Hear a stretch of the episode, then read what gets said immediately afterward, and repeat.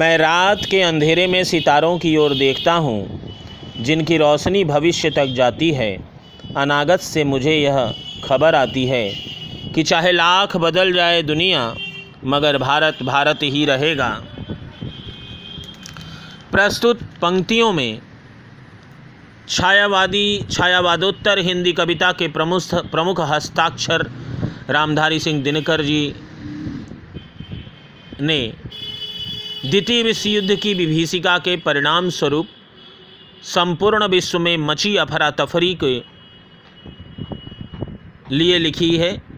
दिनकर जी उसी की ओर संकेत अपनी पंक्तियों में कर रहे हैं और दिनकर जी स्वतंत्रता प्राप्ति के बाद भी लिखते थे। देश में जो अव्यवस्था व्याप्त थी उसी की ओर संकेत करते हुए दिनकर जी कहते हैं कि वह जो रात व्याप्त है भारत में अव्यवस्था के रूप में, वह उस रात के अंधेरे में से सितारों की ओर अर्थात प्रकाश की ओर देखते हैं, जिनके प्रकाश में उन्हें भविष्य दिखाई देता है। अर्थात दिनकर जी समाज में व्याप्त राजनीतिक अव्यवस्था, भ्रष्टाचार की ओर उम्मीद भरी दृष्टि से देखते हैं कि एक न एक दिन अंधेरा खत्म होगा और प्रकाश जरूर आएगा। लेकिन वे फिर यह भी कहते हैं कि उन्हें आने वाले भविष्य से यह संकेत मिलता है कि चाहे कोई कितना ही क्यों न बदल जाए, मगर भारत भारत ही रहेगा, वह जल्दी बदलने वाला नहीं है। जो ज्योति दुनिया में बुझी जा रही है वह भारत के दाहिने करतल पर जलेगी। यंत्रों से थकी हुई धरती उस रोशनी में चलेगी। साबरमती, पांडिचेरी, तिरुवड़मलई और दक्षिणेश्वर ये मानवता के आगामी मूल्यपीठ होंगे। दिनकर जी अपनी इन लाइनों में युद्धों की विभीषिका को दिखा रहे हैं। दुनिया में सर्वत्र अंधकार व्याप्त हो जब जाएगा और अब जब प्रकाश की किरणें भारत के दाहिने अर्थात दक्षिण भाग पर जलेंगी।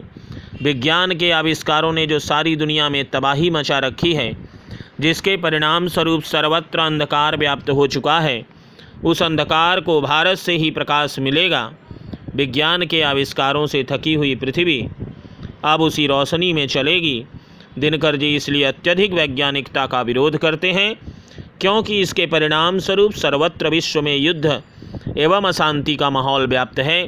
वे कहते हैं कि साबरमती, पांडिचेरी, तिरुवड़मलई और दक्षिणेश्वर मानवता के आगामी मूल्यपीठ होंगे। अर्थात यहीं से सारी दुनिया को मानवता का संदेश जाएगा। जब दुनिया झुलसने लगेगी, शीतलता की धारा यहीं से जगेगी। रेगिस्तान में दौड़ती हुई संततियाँ थकने वाली हैं, वे फिर पीपल की छाया में लौट आएंगी। दिनकर जी ने प्रस्तुत पंक्तियों के माध्यम से तत्कालीन समय में चल रहे युद्ध के दुष्परिणाम की ओर संकेत किया है। इन युद्धों ने संपूर्ण मानवता के अस्तित्व पर प्रश्न चिन्ह लगा दिया है और संपूर्ण मानवता विनाश के कगार पर है। दिनकर जी महात्मा गांधी की तरह यांत्रिकता, मशीनीकरण तथा वैज्ञानिकता का विरोध करते रहे, क्योंकि वैज्ञानिकता तो ठीक है, लेकिन उसके कुपरिणाम स्वरूप जिन भयानक शस्त्रों का निर्माण हुआ उससे संपूर्ण विश्व आतंक के कगार पर खड़ा है। भयानक युद्धों, अस्त्रों की मार से सारी दुनिया झुलसने लगी है। फिर वे कहते हैं कि युद्धों से संतप्त दुनिया में शीतलता की धारा भारत से ही आएगी, क्योंकि रेगिस्तान में चलकर लोग थक गए हैं। वे फिर पीपल की छाया में लौट आना चाहते हैं। अर्थात युद्धों की आग में जल रही दुनिया एक दिन पुनः शांति की तलाश में लौटेगी और यह शांति उसे भारत में ही मिलेगी और कहीं नहीं। आदमी अत्यधिक सुखों के लोभ से ग्रस्त है, यही लोभ उसे मारेगा। मनुष्य और किसी से नहीं, अपने आविष्कार से हारेगा।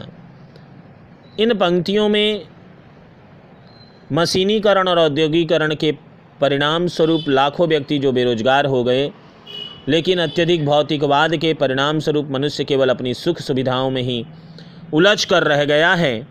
इसी पर दिनकर जी आक्रोश व्यक्त कर रहे हैं। दिनकर जी भौतिकतावाद के विरोधी थे।